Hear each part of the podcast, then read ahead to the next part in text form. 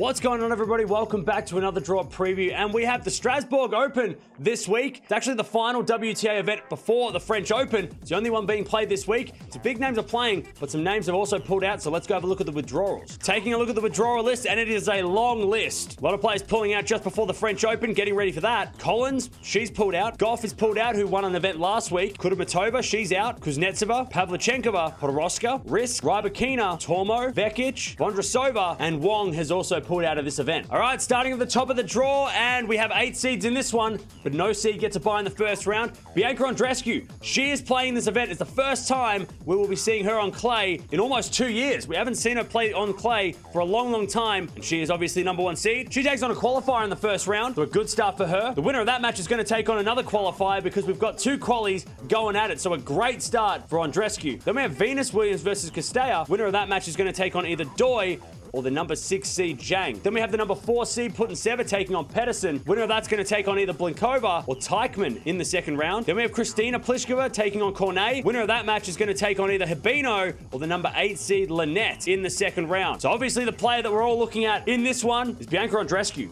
How will she do on the clay? We haven't seen her on clay for a long, long time. She had to pull out of both Madrid and Rome. This is her only warm-up tournament for the French Open. Also interested to see how Putin Putintseva does the number four seed. Doesn't mind playing on clay, so it'd be interesting to see how she does this week. And also Venus Williams. She has dropped down the rankings over the last few months. So really interested to see how she can do in this event. And maybe she sets up a quarterfinal matchup with Andreescu, which would be awesome to see champ versus champ. Going to the bottom half of the draw now, we've got the number five seed, Krejcikova. She takes on a qualifier in the first round. Winner of that takes on either Garcia or Diaz in the second round. Then we have Gracheva versus Burel. Winner of that match is going to take on either Davis or the number three seed, Alexandrova. Then we've got the number seven seed, seed, Rogers, taking on McHale. Winner of that match is going to take on a qualifier no matter what because we've got two qualies going at it. Then we got Van Uytvanck versus the wildcard Tan. Winner of that match is going to take on either Rus or the number two seed, Pegula, who's been in great form in 2021. The players to watch out for for me, Pegula, obvious one to watch out for. She's had a great season, had some big wins over top 10 players as well, including Osaka a couple of weeks ago on the clay. Also interested to see how Garcia does, former top 10 player and a French woman as well. Interested to see how she does, seeing that she is unseeded in this event. So there you have it, the last WTA event before the French Open, which is starting next week. Let me know down in the comments below,